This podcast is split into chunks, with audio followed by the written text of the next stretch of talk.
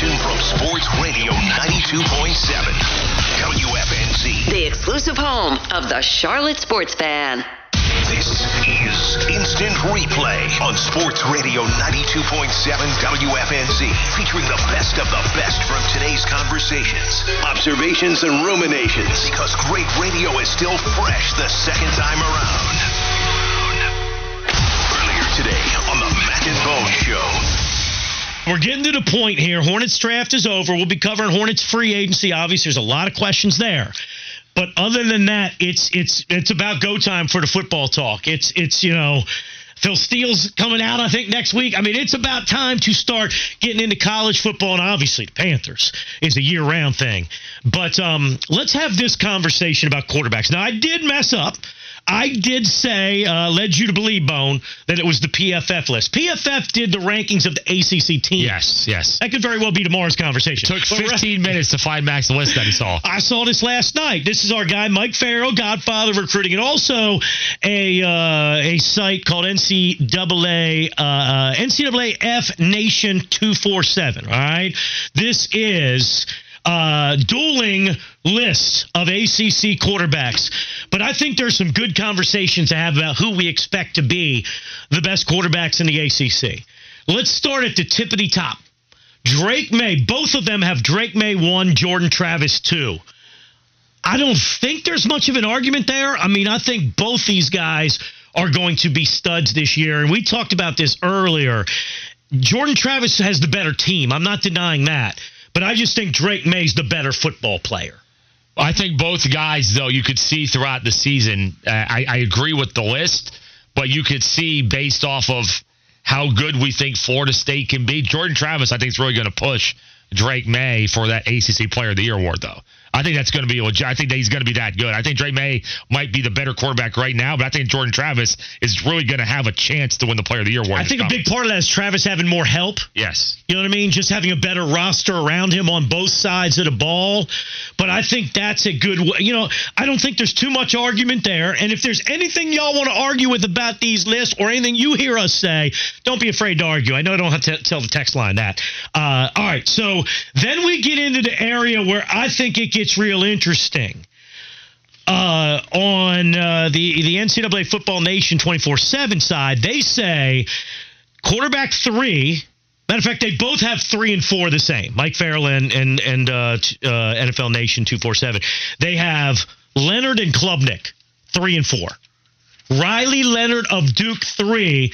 Cade Klubnik four. Spot on. You you think that's the right way? Oh, hundred hundred percent. Because here's the thing: we're you're sitting here right now. Could Klubnik be the better quarterback eventually? Oh, it's certainly possible. But look at what Riley Leonard did last year at Duke. I think that's all you really need to say. This this dude's this dude's the real deal to me. Freak athlete. I mean, he was this. he was what? Was he the was he the third best quarterback last year in the ACC? He might have been number two at certain points. Here's the thing. He about, was damn good. Here's man. the thing about him. He had 20 touchdowns, six picks last year in a transition year from Cutcliffe to Elko. But it's not just Leonard back. And I said this last week. He brings back two suits, two senior wide receivers, a junior wide out, a senior tight end. Both running backs are seniors. And oh, by the way, the left tackle is being considered as maybe the best, uh, one, if not one of the one or two best offensive linemen in the sport. In the sport, Graham Barton. So it's not just Leonard coming back. He's got everything that he needs offensively to work with back for him. I don't it's have all a, there for him, man. To I have, have a monster a, year. Listen, I think Riley Leonard's a great quarterback. I think he. Well, I used to think he was underrated. If folks are going to start putting him number three ACC, maybe he's not underrated. I do think Cade Klubnik is going to play damn good too. That running game he has is going to make things easy. And I'm telling you, I think Garrett Riley's an offensive genius. He is. I think he's one of the greatest offensive minds in the game. The question with Klubnik is, I know he had a couple of picks in the spring game. I know, you know, there's been talk behind the scenes about how good he really is. Uh, the receivers, he's. I don't think so, those guys have to step up. I don't think he is getting the old school vintage type receivers that Watson had and Lawrence had. Even Tajh Boyd. Yeah, even, even Todd. Todd you go back to those. So times. do you? You're down on Klubnik, Flound, and Clemson fans got mad at you. Well, I'm down. Like, I'm you, down. You put him at number Klubnik. four, though. I yeah, I, could would see yeah, I would say yeah. I could see that either way. Klubnik and Riley, three and four. Yeah, I would say uh, I would say he's he's probably four. Um, I mean, I think he's probably pretty close to Riley Leonard, but I also don't think that the gap between him and this next group of quarterbacks is really that big either. This is where it gets. Uh, this, This is where, is where it gets the interesting. great the great unknowns surface The here. great divide starts to happen too on NCAA Nation and Farrell, Mike Farrell's lists. NCAA Nation has Brennan Armstrong from NC State fifth, Van Dyke from Miami sixth, and then Jurkovec, who transferred to Pitt, seventh. Mike Farrell has Jurkovec fifth, Armstrong sixth, and Van Dyke seventh. I think Brennan Armstrong's the guy. I think he's about ready to have a renaissance. I think he's about ready to revert back to close to his form a couple years ago. I think the new coaching staff, Tony Elliott and that system, and he lost some weapons. I think Brennan Armstrong's fall last year, Bone, was a product of his environment, and it is not an indicator of how he's going to play. I think, and I know some, even some state fans are saying, I want more start over Armstrong. I think Armstrong is the veteran guy. I think he's going to ball out for state, man. I, I would put him in this fifth spot. I think fifth is probably right because again, the other guys are unknown too. Flounder Jurkovec, the transfer from BC to Pittsburgh. I know in the PFF team rankings, Can't sleep on him, Pittsburgh man. was third, but I will I'll ask say this, that. Flounder, and you can you, maybe you have a great answer. Yeah. Why are people so high on Pittsburgh when they bring back five starters? On offense and five on defense. I know that they've they've got to replace some things. What what just, is it about Pittsburgh that steady people they've like? Been. Just the It- it's program? how steady they've been. The way that they've built the the, the team in the trenches. Yeah, it just always- seems they always find They always guys there. find D lineman, man. That's amazing. but they do have a lot to replace. They do. So, so, yeah, I mean, I I would I would tend to agree with Mike Farrell though. I think if you when I've watched both guys play at when they're when they're healthy, I think that Jurkovec is the best quarterback of that group. I Jacoby think didn't have a season like Armstrong had two years he ago. Also he also played at BC. So let's not act like BC is But a full Virginia, superstar. I mean, Virginia's not viewed as some, you know, offensive I mean, look at that. Look at that receiving norm. core that he had there. I, I get it, but the other thing is, it's hard for me to for like. We're talking about Brennan Armstrong, like tremendous year two years ago. This past year was awful. I mean, really bad. Like, do we expect him to all to just completely turn it around? I get it. I think with the nine, he, he'll be back to being a good quarterback. But putting up those types of numbers, I'm- if that, he puts up I don't those know, type man. of numbers, though, he's probably number three in the ACC. Oh, like if he has that there's sort of no season. question. So I'm not saying he's going to have that sort of season, but I think he should be right after that group of Klubnik and Riley Leonard. I think he has the ability to be that good. Obviously, State needs their group of pass catchers to step up. The run game needs to. I think improve there at state as well, but they're going to have a defense that's going to back him too.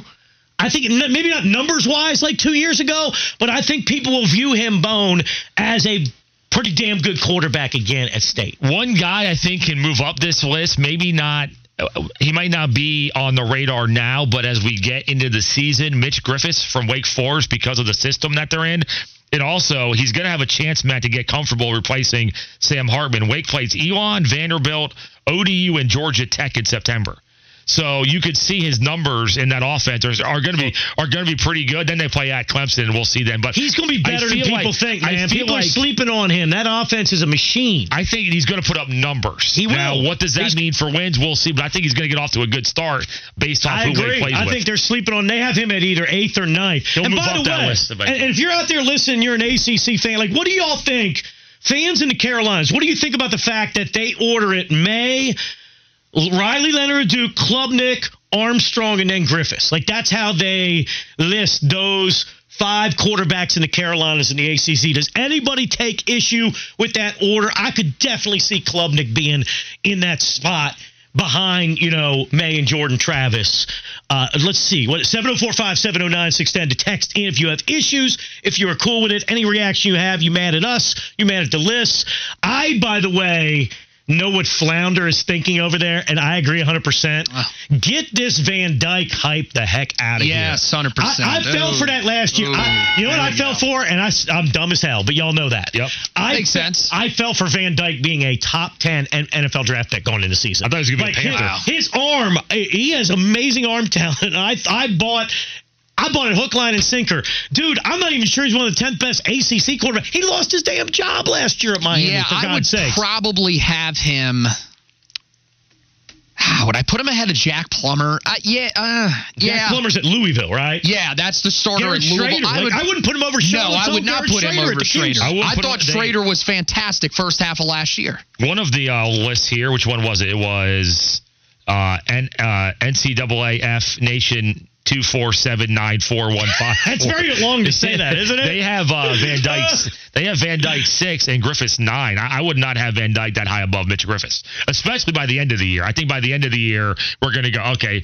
Going into next year, we're going to go Griffiths from Wake Forest, pretty good quarterback. I, I think so. I mean, there's I think so. projecting I think with he's going to win Griffiths. some respect over. But I would I would put Griffiths ahead of him now. Who? really. I really think the system that Ahead of he's Van in, Dyke? dude. Yes, because Van Dyke, He's like going you to put said, up better numbers. the dude literally lost his job. I- I gotta be and honest. they couldn't even get it back. They were putting in dudes that were awful. By the way, Griffiths has Donavon Greene and Taylor Moore in that wideouts. They lose Yeah. A.T. Perry, but they also Yeah, they're gonna be Two good. veterans back. Justice Ellison's still there at wide uh, running back, so he's got some guys back. They're there for going him. to put up numbers. Clawson's offense, which is crazy. This is how freaking good of a coach he is. When he went there, that offense was embarrassing. Like his first couple of years, you're like, oh, I, where, where's his offensive genius at? And once it clicked, once he got the right people in, once it clicked, it has clicked. So I agree on Griffiths. Uh, Todd, uh, Tea Time says Tyler Van Dyke hype is crazy. Stunk last. That's what I'm saying. Like if he lost his job this year, Bone would it shock you again? Nothing shocks me about Miami having problems. They just and we and why did I fall for it? I should know better by now. Everything, everybody with Miami is getting overhyped every year. Uh, this texter says move Klubnik up to one, but his name is Clemson Corey on the text line. yeah, Yeah, he's disqualified. Come on, that's, there- that's a good one. Listen, I think he's going to play well. We've debated it. Flounder's not so hot on him. Clemson fans got mad. I don't think like if a Clemson fan, it like you gonna move him up to one, you're gonna say you'd rather have Klubnik than Drake Maye. So, Get so, the bleep outta so if you're saying that, you basically believe that he is in the same ilk as Lawrence, Lawrence and and Watson. Get Yeah. the hell out of here. Get out of here, man. uh, argue three, but I can't argue him any higher than three. Someone man. said don't He's sleep- an unknown. Someone said don't sleep on Tony Muskett. Flounder Tony Muskett here. Who the heck's Muskett? Tony Muskett. Uh, is that the oh That's the Virginia That's the. Virginia- Yeah, it is. Tony- Oh, transfer from a a I think a D two school? that's a hell of a name, man. Hey, we just He learned breaks something. that There's a man named Tony Muskett, quarterback in the He got a big old musket, man. Watch him sling it. Watch him fire it. I like that one, man. We're gonna talk about old Tony. Muskett. we don't know much, but I will tell you this: uh, Virginia will guaranteed finish last in this conference. They are absolutely horrendous. And then Virginia Tech has Grant Wells, the transfer. Okay, yeah, you ain't putting And him on. uh. Haynes King is uh, quarterback in Georgia Tech now. That's the former A and M quarterback. Yeah. yeah. Don't sleep on him, man. New start for him. He's got talent. He can just never put I, it together. I think he could sneak into the top ten. Do you ever hear? Is it just me when I was growing up in school? We used to sing this song. You said musket. Soldier, soldier, won't you follow me with your musket, fife, and drum? Did uh, Do you did, remember that, or did that you get me? a live performance of that from George Washington in elementary? Am I the only one who knows that song in school? We used to sing that. No. yes, Uh, only person.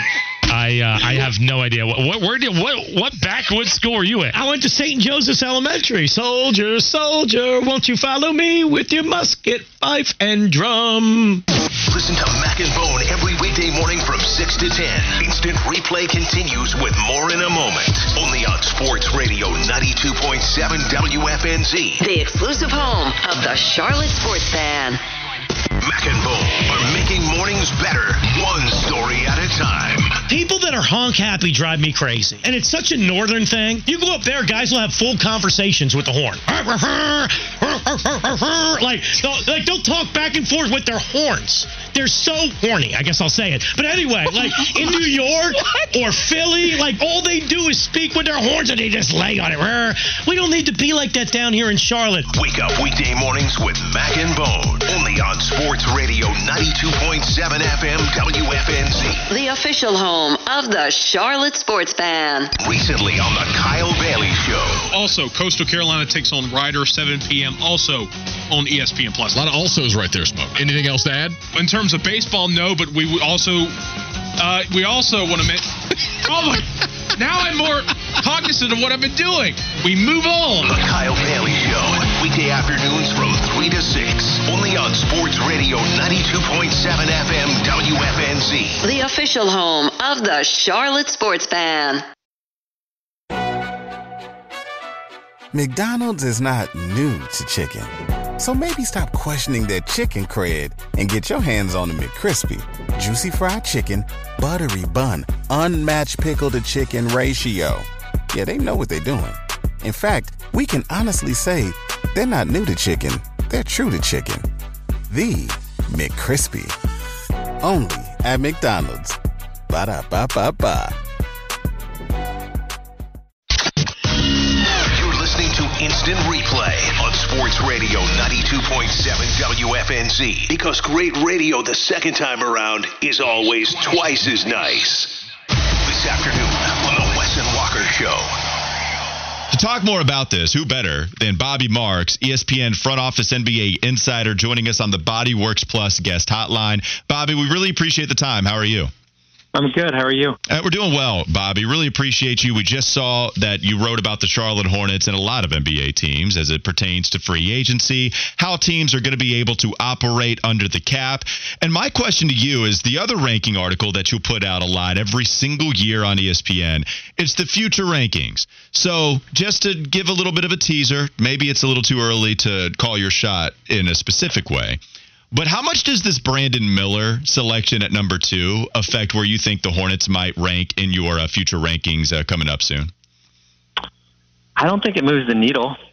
Um, I, I really, I think we got to see what Brandon looks like on the court. Mhm. Um, you know, I think if you ask me a year from now, you know, if Brandon's coming off an all rookie year, um, I think that certainly has a uh, bigger impact right now. But yeah, I mean, the future, the future power rankings looks out in the next um, for the next three years here, but it's hard to, you know, it's hard to gauge where a player is, you know, in uh, in June than a, you know than from a year from now and everything like that. So I really like the pick. I thought Charlotte did a nice job. Um, certainly did a nice job with it in the draft as far as the direction um, they were able to go. Uh, I think that, you know certainly could have gone a lot of different directions here, but oh, I thought he was the best player. I thought Nick Smith um, had lottery. You know, it was a lottery grade. I think certainly his injury history maybe you know plagued him a little bit. James Nnaji is a uh, you know I got to talk with him at, at length.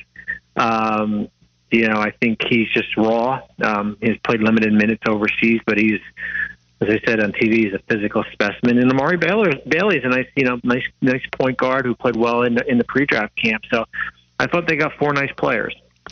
Uh, Bobby, it was reported just a week before the draft actually happened that Michael Jordan would sell majority stake in the franchise, but would still be lead governor through the offseason concerning basketball operations. I'm curious with you because you were with the Nets when Mikhail Prokhorov purchased the Nets back in 09.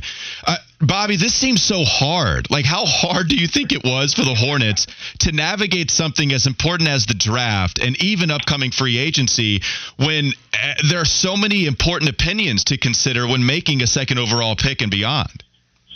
I think the draft is a lot easier than free agency because you're trusting your talent evaluators, whether it be Mitch or Michael um, or Cliff. I think free agency is a, is a different animal because there's a cost associated with it. The draft is everything is slotted one to thirty. There's no negotiating um, from a financial. You're basically looking at your scouting reports and you're, you know, you're judging it from a from a talent perspective and how that player fits. Now we get into free agency in a, in a couple of days here. Now that's a different animal because at the end of the day, this is not Michael Jordan's money anymore. This is the new ownership group's money here. So when you're looking at certainly PJ uh, Washington and, and Miles Bridges, two restricted free agents, uh, certainly um, LaMelo's um, uh, ex- rookie extension, um, two for 207, I think five for 20, five years 207. It's a big number. Um, that's where the change in the kind of holding pattern before everything gets final that's where I think it more comes into play. And I think you certainly have to. I know the new group hasn't taken over yet, but I think you still have to have them on speed dial when you're in the midst of negotiating PJ, or maybe they want you may want to make a commitment to to Miles. I mean, with us in Brooklyn, it was different because Prokhorov took over in May, right during the combine, and by the time we got to July one, when we had uh, you know 50, 60 million dollars cap space, he was you know he'd already been voted in here. Where right now, I don't see that. Uh, I don't see that being the case until probably we, we get through you know get through the summer. Bobby Marks joins us on the Bodyworks Plus guest hotline. You can follow him on Twitter at Bobby Marks 42. And Bobby, with them bringing in Brandon Miller, I've always said that the Hornets need to figure out this roster this offseason as far as figuring out who's going to be the big two, big three, etc. But how should they shape this roster, especially from a salary cap standpoint, things of that nature, to get the most uh, out of Brandon Miller and to be able to shape this roster the right way? Yeah. Yeah, I mean, you, you certainly, I think, you know, certainly with LaMelo and Mark, I think those, you know, those two are, you know, and, and then yeah, Brandon um, to the mix. I think it's going to be, you know, who's who do you pick, or can you bring both back with Bridges and, and PJ? Um, you've got, you know, the expiring contract of Gordon Hayward. Um, you know, Terry's still in their contract for, um, you know, for a few few more years here. I think it's just getting an idea of kind of what your starting five is going to look like, whether it be you know, um, you know Miller and and, uh, and Bridges. I mean, that's pretty intriguing. Then you got Mark Williams there. Um, you know, what's the cost going to be associated with, as I said, with PJ here? Um, but I do think you're starting to. I said it, you know, last week. I said this was probably the most important draft in franchise history, and I still mean that. And I think well, I'm intrigued to see these guys in summer league here. But I thought they did a really good job, and now you you start to see kind of a, a formation of uh, you know what this roster could be. And then when you talk about uh, bringing in Miller and him having that rookie deal, and then you talk about Miles Bridges and what he could potentially get, is there any chance Miles doesn't come back? Oh, sure. I mean, the likelihood is that he gets um, a qualifying offer, which is, um, you know, has to be by Thursday here. And I, I, it's hard for me to see a team going out and giving him an offer sheet just based on you know everything that's happened. You're basically inheriting a player that's going to be suspended for you know the you know first you know little bit of the season here to begin with. Um, would he come back and sign the one year qualifying offer? What's a comfort level with um, on a long term deal here? Um, so sure, I think there's you know, but I you know unless you know the Hornets pull the QO and uh, he got let you know he becomes an unrestricted free agent. Um, you know that becomes a little bit of a challenge. But I just I I just, I just don't see a team out there giving them four for sixty in an offer sheet here, and then Charlotte Charlotte's on the clock, you know, having to you know match it. Well, and Bobby, that was going to be my next question. You mentioned four for 60. I mean, for me, it's been hard to try to gauge the type of money he's going to get because it, Mitch Kupchak was basically telling us he's going to be back and it was going to be at about $30 million a year clip. But now, after missing a year because of his felony domestic violence arrest, yeah. he's going to miss the first 10 games of next season. I mean, even for someone as good as the, at this as you are, how do you assess his value right now with something that – I mean, he's kind of unprecedented, given him missing the year for this thing. Yeah, I mean, it's it's tough because you know, I mean, they have a you know, uh, Mitch and the ownership group, and they have a better understanding than probably the outside world, and they've they've read the police report and they've seen everything that's come through. Um, you know, as far as you know, whether it be from a background or from a legal standpoint here, and that's what's your comfort level, right? I mean, things have changed you know, on on talent alone, yeah, Miles is a you know twenty five thirty million dollar player, but last offseason things changed dramatically as a result of um, you know everything here. And um, is he looking for something short term and then maybe reestablish himself a year from now? I mean, certainly possible, but for me, I mean, I'm not, I'm, I'm not going more than you know, 13, 14, maybe 15 million dollars for him. That's, that's, you know, I'm, I'm, I'm not doing that. That's the voice of Bobby Marks joining us on the Bodyworks Plus guest hotline, ESPN NBA front office insider. Bobby, I want to go back to the ownership angle real quickly. Mm-hmm. So, as a GM, what do you want? What should fans want from a new ownership group taking control? I just think you know you don't have to come in and you know being a Mets fan, you don't need to have a, a, a, an owner come in and just throw money around. Like I've you know, and, and baseball is different because there's no salary cap, but like you know, I, I'm I'm watching this Mets team like just implode.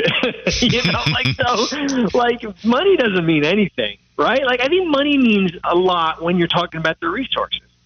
when you have a coaching staff or your front office or you have the, the, the resources from a scouting department or the software that you use or the medical technology, all the things that you don't have a cap on um, with, with that and providing the best comfort level for your players and to make Charlotte a destination. There's no reason why Charlotte can be a destination. You're yes, you're restricted as far as how you build out um, your roster because of the salary cap and how much you can pay players. Um, you're not restricted on how many scouts you can hire um, and go out and you know find under the radar guys, or whether it's in college or in the draft stuff like that. So if I'm a fan, I'm thinking, wait, wait a minute, it's not going to be how you know, hey, great, owners want to pay um, LaMelo five for two oh seven. That's great, but I want to know like how is the organization getting better with within itself, and and, and I think there'll be resources for them, whether they add more scouts or they add more coaches or they. You know, they changed their the, you know medical te- technology here for that here. So I think it's more of kind of the behind the scenes when you look at it from from the basketball world. Bobby, when you look at this roster too, which free agent moves and trade scenarios make the most sense for the Hornets, and, and, what should they try to get back, or what type of guys should they try to go for if they do try to enhance the roster a little bit? Yeah, I mean, you've got, um, you know, you're you're going to likely be an over the cap team just because of where you are. You know, you, your your guaranteed money is pretty low. Um, so you're going to have your non-tax, which is at 12.4. I think you can certainly add some shooting to that roster. Um, from a trades perspective, I think you know Gordon's number is, is somewhat interesting if you maybe you're willing to take back money um, for players that um, that help you. I think the first couple of days of free agency kind of sets the table as far as kind of who's available and who's not. I think Gordon's number has available uh, uh, has a lot of value too because there's a lot of teams out there. Um, you know, that are looking to, you know, move off money. Hey, if you if you wanted to get, um, you know, um, John Collins and inherit that money, you probably wouldn't have been able to do that. And I think those are the type of deals that you were probably looking at. That teams that some of these higher spending teams that have length on years, um, you know, swapping it out for an expiring contract. It's a very busy man joining us on the Bodyworks Plus guest hotline in between the NBA draft and upcoming NBA free agency. Bobby Marks, ESPN NBA front office insider, joining us here on Wes and Walker. Bobby, we really appreciate the time, man. Thank you so much. Thanks, Bobby. Thanks, guys. Appreciate it. Thank you. This is Instant Replay on Sports Radio 92.7 WFNZ. Earlier today on the Mac and Bone Show.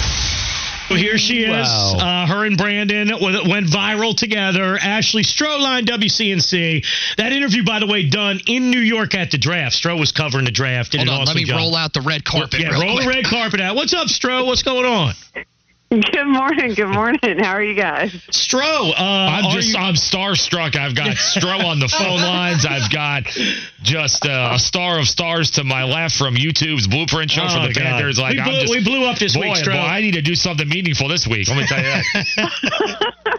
Stro, how did you keep a? str- I guess the answer is you're a professional and I'm not. But like, how do you, I don't think I could have kept a straight face when Brandon Miller from the Hornets. We're just trying to get into a dang playoff series here. Like, did you like at least laugh in your head when he said that, or were you just you, total pro? Well, if you listen to the full interview, like that clip specifically, obviously has went viral Yeah. uh, over the weekend, and, and as you mentioned, got some airtime yesterday, which was super cool. Shout out to folks uh, that that chose to run it and, and just keep it keep this conversation going. But if you listen to the full in- interview, he actually says it to me twice. I, another question I said was like, "Hey, like you know, what's your message to the fans back in Charlotte?" And he's like, "Yeah, we're gonna win, we're gonna be in the finals next year." And I'm like. Oh my god! At that point, after he said it the second time, I'm like, okay, Uh, all right. Well, well I hope down. you can back that up.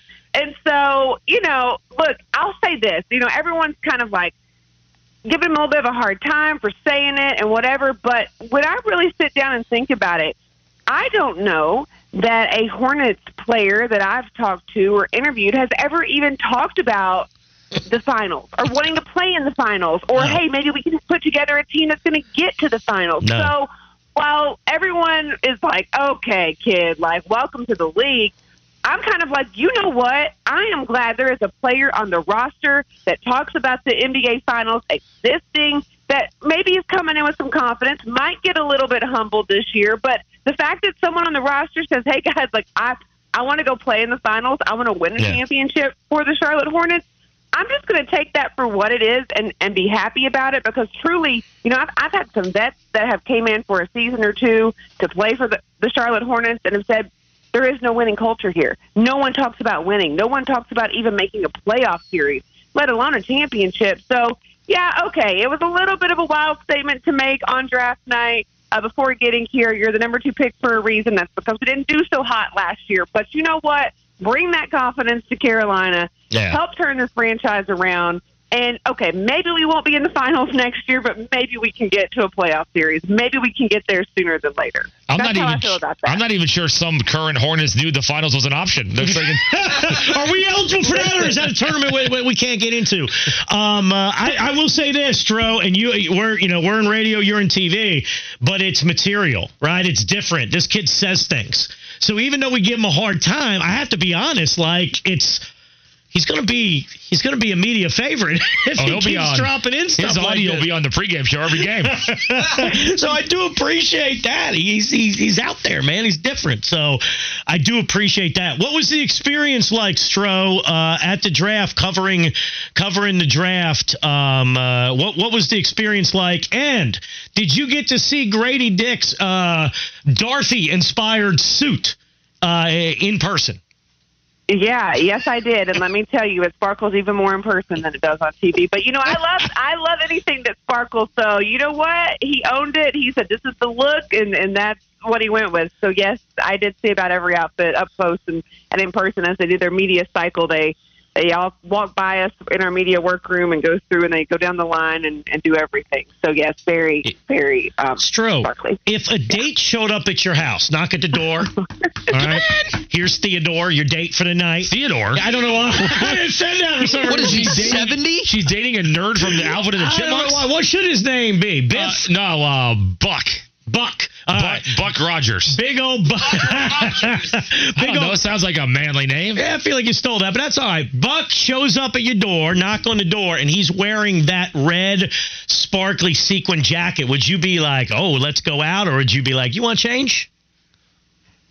Uh, Well, I for one, if it's a first date, I don't want him to. Sh- I hope he's not showing up at my door. Two, um, you know, you can put me Fair. up downstairs. I'll, you know, Fair. I don't need to know what apartment I'm in. Um, honestly, I mean, I'm, at that point, it's too late to go home and change. I think so. We're just gonna rock it, and then we'll see. Uh, I'm gonna have to ask a few questions. That's a look. Charlotte's kind of lacking in fashion, so I have never seen a man in Charlotte rocking anything close to that. So I would have a lot of questions about here in Charlotte, North Carolina, where that where that one came from. Did you find it in a store? Did you special order? Or two, you know, uh, what made you be, be so bold in the Queen City? So I, you know what? I'm not going to criticize. I'm, I'm here for anybody who wants to uh, step outside the box a little bit. There might not be a second date. I don't know. We'll talk about it. The only- Stro, uh, sorry, Matt. Go ahead. Oh, Yeah. the only place in Charlotte, Bone, a jacket like that's been is Cam's closet when he lived here. that's basically it. All right, anyway, go ahead, Bone. Stro, you were around these draft fashions last week. If you had to pick somebody on the show, Mac, uh, myself, Flounder, that you think could pull off a draft type ensemble, a suit, which one of us do you think would best look uh, good in NBA fashion?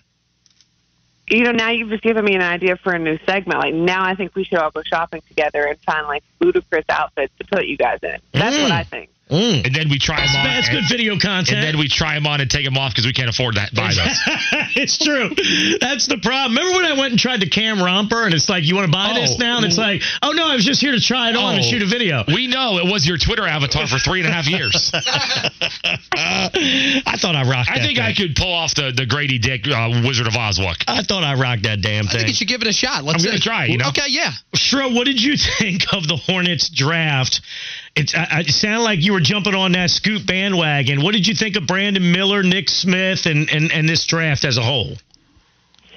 I mean, it was hard not to be excited about the possibility of Scoot, right? I think that was the issue. He'd gotten all this hype. We know he's an electric player and, and the potential that he has. And so I think everyone kind of was like, okay, it's going to be Scoot. And that's why you heard all like the boos and the disappointment and stuff at, at Spectrum Center. But I also think you have to look at the Hornets roster and what they need. And, and obviously, they're optimistic that Melo's going to be healthy. You have an electric player in him, someone that is such a unique talent. So I think that's why they went the way they did with Brandon. And, and you need someone that kind of has his skill set, right? We don't have that, and, and I think we're all kind of thinking that the team eventually is going to bring Miles Bridges back, and if they do, they should have a decent roster. We saw Mark Williams kind of come into his own um, at the end of last season, and and so I'm not mad at the Hornets for drafting Brandon Miller, and I don't think anybody else should be because here's the thing: with the draft, you could be the best player, but you don't know how they're going to develop. It all depends on. We've, we've talked about this, right? What team you go to, how they develop you, uh, how you translate from college to the league. So I understand people being frustrated and, and all that excitement of like, oh, we could get Scoot, but also be realistic about Brandon and, and how he fits in. And and look, you know, the kid's been trending since draft night. So if nothing else, I'm happy we have a personality uh, here in the Queen City again. There's another heaping helping of instant replay coming up next on Sports Radio 92.7 FM WFNZ. The exclusive home of the Charlotte Sports Fan. McDonald's is not new to chicken. So maybe stop questioning their chicken cred and get your hands on the McCrispy. Juicy fried chicken, buttery bun, unmatched pickle to chicken ratio. Yeah, they know what they're doing. In fact, we can honestly say they're not new to chicken, they're true to chicken. The McCrispy. Only at McDonald's. Ba da ba ba ba. You're listening to Instant Replay Sports Radio 92.7 WFNZ because great radio the second time around is always twice as nice. Earlier this afternoon on the Kyle Bailey Show. Let's bring in a man who also delivers for Charlotte on the nightly news and in so many other ways. He also delivers to this show every Tuesday at 420, unless I'm late, which I am today. Nick Carboni, NBC Charlotte Sports Director, Sports Anchor, is back with us on the Bodyworks Plus guest hotline. Nick Carboni, did you also bring your chainsaw to work today? I didn't, but it wouldn't be a 420 segment, KB, without you being a little late. So, no problem. All right, well done. Well done. I deserve that. I, I need to just switch it to 425 per, permanently because I'm always late getting to Nick Carboni. All right. 420 means 425. I'm sorry, bro. I'm sorry. You're all right. So it's good to have you back. Um, you you were all over the, the Hornets draft coverage a couple of nights ago, as we were. Uh, just give me the basic reaction, bud. Uh, Brandon Miller is a Hornet. What do you think? Yeah, I mean, I think I understand the disappointment of Hornets fans and mascots alike last week uh, because of the intangibles that Scoot Henderson, I think, will bring to the NBA immediately. Uh, and, and it's, you know, the leadership quality, the the guy that's going to go out there and, you know, will his team to win. Now, we haven't seen either of the guys, these guys play in the NBA yet, so we don't know for sure, but he just seems to have that in him. And we know that's what the Hornets need. Uh, do they also need a, a six foot nine wing player who can play multiple positions on both sides of the ball and shoot? Yeah. So I get why they drafted Brandon Miller, but it did just seem a little underwhelming. Uh, but maybe when he gets out there, you know, he'll grow on fans, he'll grow on us. Uh, I certainly love his skill set. I watch a lot of college basketball, like I know you guys do. And uh, when that guy is on, he he can get a bucket from anywhere. So um, you know, yeah. we'll we'll see. But but that's kind of the the overarching feeling from last week. Absolutely. No, I, look, he's a good player. He's a really good player. He also told your colleague Ashley Stroehlein that they're going to win the NBA Finals next year, which is uh, pretty incredible, all things considered. What'd you think of that? Yeah, you know, that was an interesting comment. I think he's made a few interesting comments in the last week or so. Uh, they might rub some people the wrong way. Um, but listen, I think Stro, Stro and I were talking yesterday, and she was like, I know it was a little outlandish, but at least somebody here is talking about playoffs and knows they exist, right? So, uh, you know, ho- hopefully that's a goal that that he wants to, to stick to. And you know, this franchise, this city, uh, I can't even imagine, you know, what it would be like to get back to the playoffs this year. I mean, that that sh- that should be the goal. Uh, that that would really lift this city and this fan base, and, and they're ready for it. Uh, I don't know if the roster is ready for it, but you know, good for him if he thinks that, and and now hopefully he and LaMelo and everybody else can put in the work to make it happen soon. Somebody just sent me a text that said, "For the love of God, will this station stop bleeping talking about Scoot Henderson? Christ Almighty!" So we're going to talk about Scoot Henderson. Let's talk about Scoot oh, Henderson gonna, for a second. That's going to be going on for a while. Yeah, like, well, that's the thing though. Like, somebody just stop talking about Scoot. Well, I'm ready to. Obviously, some people aren't. Like, What what are the odds you think they made a mistake here? Let's be real. Is there any? Well, obviously there is a chance, but are you worried at all they picked the wrong guy? I'm not that worried. Uh, listen, I mean, I think Scoot Henderson has the potential to be an All NBA player uh, within the next, you know, four or five years. But I think Brandon Miller's got some of that too, uh, and and I don't think you know, I don't think he's got too much bust potential. Knock on wood. I think with his size, his skill set, uh, having LaMelo Ball next to him, being on the other side of Mark Williams too. Let's not forget. I think Brandon Miller's got a pretty good setup here in Charlotte if everybody stays healthy and, and can be a perennial All Star and and maybe an All NBA player himself. So I, I don't think the you know the floor is is that low for Brandon Miller. It's just kind of how high the ceiling is, and, and I think that's what people are stuck on a little bit. And and you know we might talk about it a whole lot less if he comes out and and proves to be that player sooner than Scoot Henderson or or above Scoot Henderson. Uh, but they're going to be forever linked, no doubt about it. As as you know, so often happens in a draft when guys go back to back. Yep, no doubt. Um, so we've uh, let's talk about Miles Bridges, who I think the, the backdrop of Miles Bridges and his situation has made the perception of what happened with Brandon Miller far worse than I think it would have been otherwise. And I'm not trying to downplay it, but I think you know what I mean by that. Um, you know, there are no other red flags about Brandon Miller. Whereas, you know, Miles Bridges had been up to no good for a minute before he made the ultimate mistake on the eve of free agency last year. He pled no contest, right? There's a world of difference between the two. Um, it was reported about two weeks ago, I think, from Jake Fisher at Yahoo. Um, and one other outlet that you know, they were just guessing. I think John Hollinger was the other, saying, "Hey, 20, 25, 29 million dollars a year is what he still could be looking at." Uh, Bobby Marks came on this station a couple of hours ago, and he said, "I think four years, 60 million, uh, which would put it somewhere in the 15 range." Which I, I, I think they'd love to make that deal happen over there. Nick, what say you? Yeah, and if I'm the Hornets, that's where I'm starting. You know, I mean, I'm not starting close to 30, uh, considering, you know, what, you know, obviously he's accused of doing, and there there's photo evidence of it, and he pleaded no contest to it. And, you know, on, on a secondary level, what he put the franchise through last year. So I'm not coming anywhere near that that $30 million a year mark that he probably would have gotten at this point last summer uh, before this all happened. And, you know, if I'm the Hornets, I'm saying, well, we, we just got a guy that makes you a little more redundant, could certainly use a player like you back. Um, but, you know, we don't have to be the team that goes out and does this. And other teams are going to hesitate to put together a, a, an offer sheet, um, you know, that's, that's terribly high right off the bat either. So, you know, if I'm the Hornets, I, I'm holding his, his feet to the fire a little bit on all that. And, and I'm starting pretty low especially given what they just got in the draft. And it sounds like they're going to bring PJ back as well. Yep, I'm with you on that. Nick Carboni, NBC Charlotte sports director, sports anchor. He's with us on the Bodyworks Plus guest hotline. One more thing about the Hornets, and I want to move on. Um, who are the odd men out on this roster? Kelly Oubre, PJ Washington. Like, who's not making the cut? Whose finances don't make sense for this team? Who's not back in teal and purple next year? Yeah, I mean, I think Oubre is is probably a strong candidate for that. You know, I I, I do admire the way he kind of changed his game around for long stretches last year uh, to be able to kind of to, to get through some of those tough times. So you know, I, I think he's a he's he's a candidate to be gone. You know, kind of a luxury item on the third line there. Um, and, and I think PJ will be back. Uh, James Bouknight. I mean, you look at Nick Smith Jr. coming in. Hopefully, Dennis Smith Jr. coming back. I mean, they've got a strong core of you know explosive point guards. Uh, you know, and, and McGowens had a really strong showing at the end of last season. I think he's obviously surpassed Bouknight. Uh, I think he could be gone. So those are the two that stand out.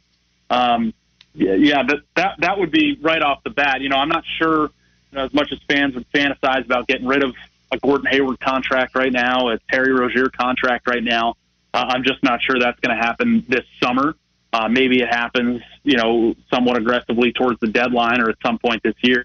Uh, but those are the two guys that stand out to me as, as guys that I don't think we'll see back here uh, when the season starts. I'm with you. All right, Sal Paolantonio um, reporting that the Panthers are lurking and monitoring DeAndre Hopkins. I, I love the lurking part.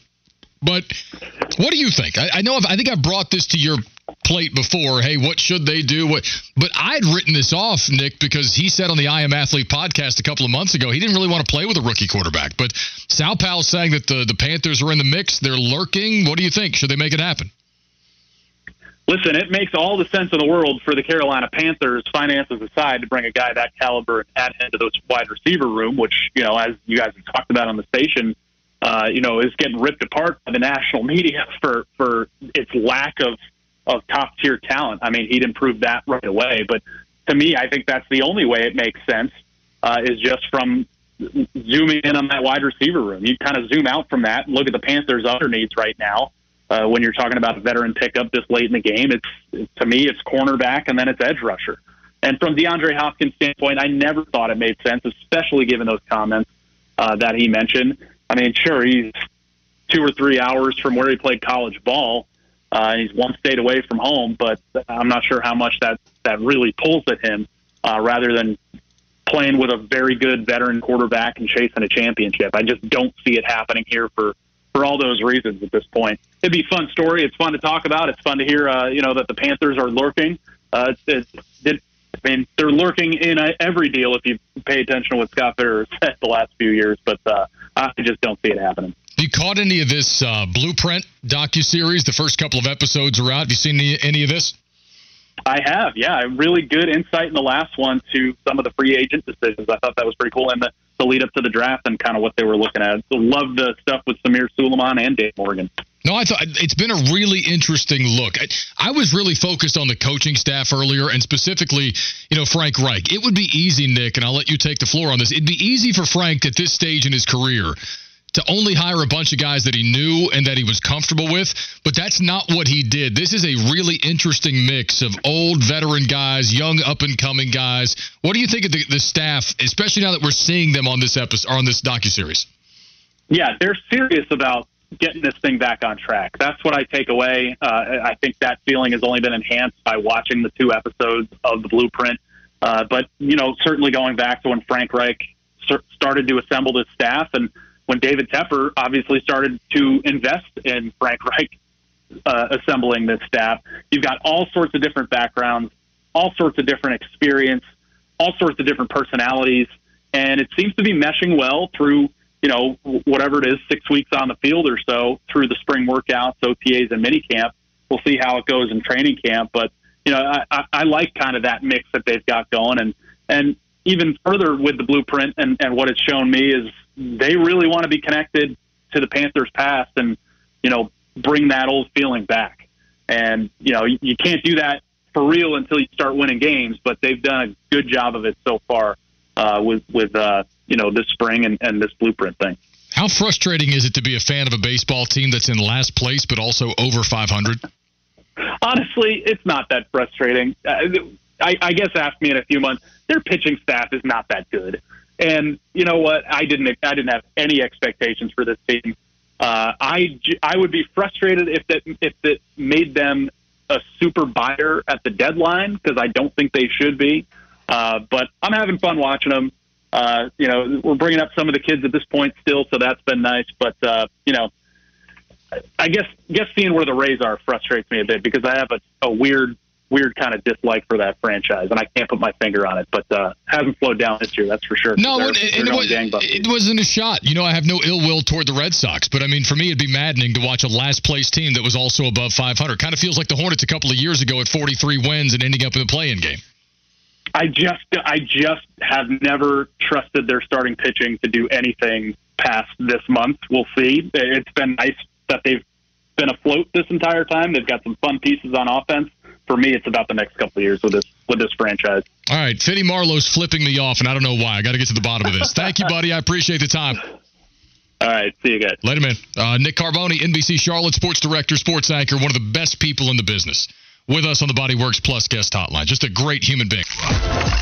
You tuned into instant replay. When the audio was so good, it has to be heard again. Sports Radio 92.7 WFNZ. The exclusive home of the Charlotte Sports Fan.